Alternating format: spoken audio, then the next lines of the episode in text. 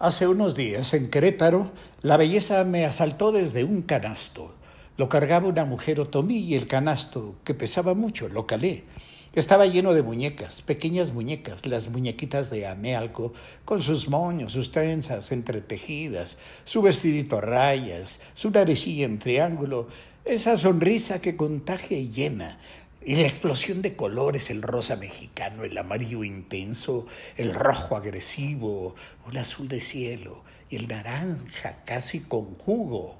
Las muñequitas de Amealco como las Catrinas tan cucas creadas por José Guadalupe Posada a partir de su Catrina garbancera, como los trazos huicholes que dieran un toque distintivo, inolvidable, a nuestros Juegos Olímpicos, como el zarape de Saltillo, como el árbol de la vida, nacido del barro y de las manos del gran Timoteo López, el Metepec, como tanto que somos y traemos atrás, como tantos siglos de ayer, lo que somos, lo que nos hizo y lo que cargamos, ideas, creencias, modos, nuestra cultura en síntesis, el molde de nuestra personalidad.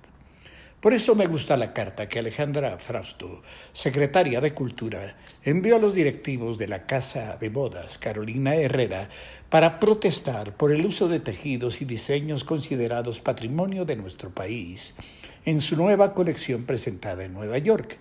Dice la carta que se trata de poner sobre la mesa un tema impostergable, promover la inclusión y hacer visibles a los invisibles, es decir, en mis términos, que no solo se dé crédito, sino además ganancia a los creadores originarios. Hoy ni crédito ni ganancia.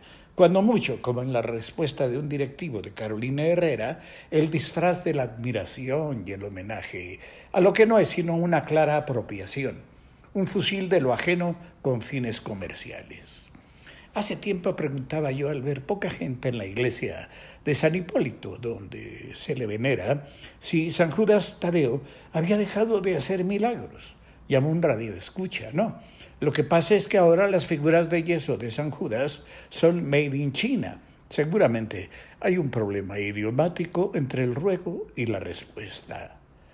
En el mundo de la alta costura, Copiar de culturas ajenas es común, es pan de cada día. Internet nos globalizó y qué bueno. No solo es imposible, sino indeseable aislarse. Precisamente por ello hay que adaptar las reglas que protegen y al proteger alientan la creación.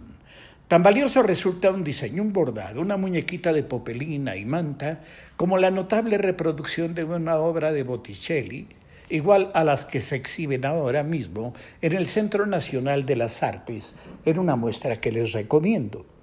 Hay que luchar por acabar con la apropiación de lo ajeno, porque crear es razón de vida, resorte de lo humano. La carta a doña Carolina debe ser solo el principio. Hay que dejar bien claro que en la alta costura, como en todo, es bueno el encaje, sí, pero no tan ancho.